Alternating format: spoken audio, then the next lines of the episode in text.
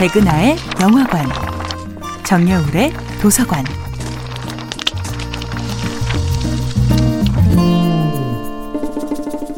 안녕하세요. 여러분과 아름답고 풍요로운 책 이야기를 나누고 있는 작가 정여울입니다. 이번 주에 만나볼 작품은 프로이트 전집입니다. 프로이트에게 찾아오는 환자 중에는 우리 아이가 부모 말을 좀 잘 듣게 해달라고 요구하는 이들이 있었다고 합니다. 그때나 지금이나 말 안 듣는 아이들은 부모들의 골칫거리였나 봅니다.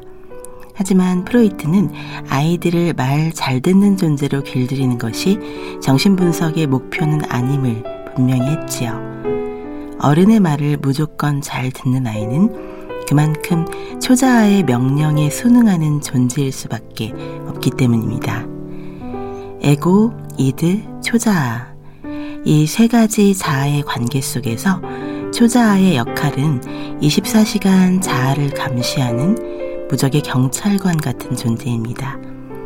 이드가 거침없이 솟아나는 야생의 충동이라면 초자아는 그런 충동과 열망을 감시하고 통제하는 검열관입니다. 에고는 초자아와 이드 사이에서 때로는 갈등하고 때로는 타협하며 화해와 중재를 추구하는 의식적인 자아의 모습입니다. 초자아의 지나친 감시와 통제 속에서 벗어나 자기만의 자율성과 주체성을 기르는 것이야말로 성장의 과제이자 진정한 자기 자신을 찾는 정신의 모험입니다. 어린 시절부터 귀에 못이 박히도록 듣는 부모님의 잔소리나 교사의 명령어에서 그들의 얼굴을 빼고 오직 그 명령어만 남겨놓는 것이 초자아의 모습입니다. 초자아는 아무도 감시하지 않을 때조차도 우리의 행동을 규율하는 양심의 역할도 하기에 분명 필요한 존재이긴 하지만 선량한 사람들에게 초자아는 주로 창조성이나 자율성을 억압하는 쪽으로 기능할 때가 많습니다.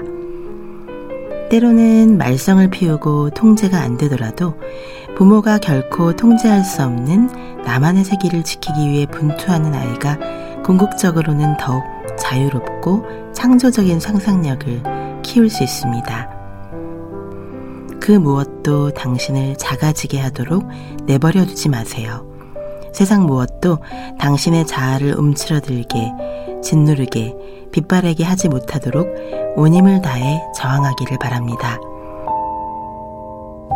정여울의 도서관이었습니다.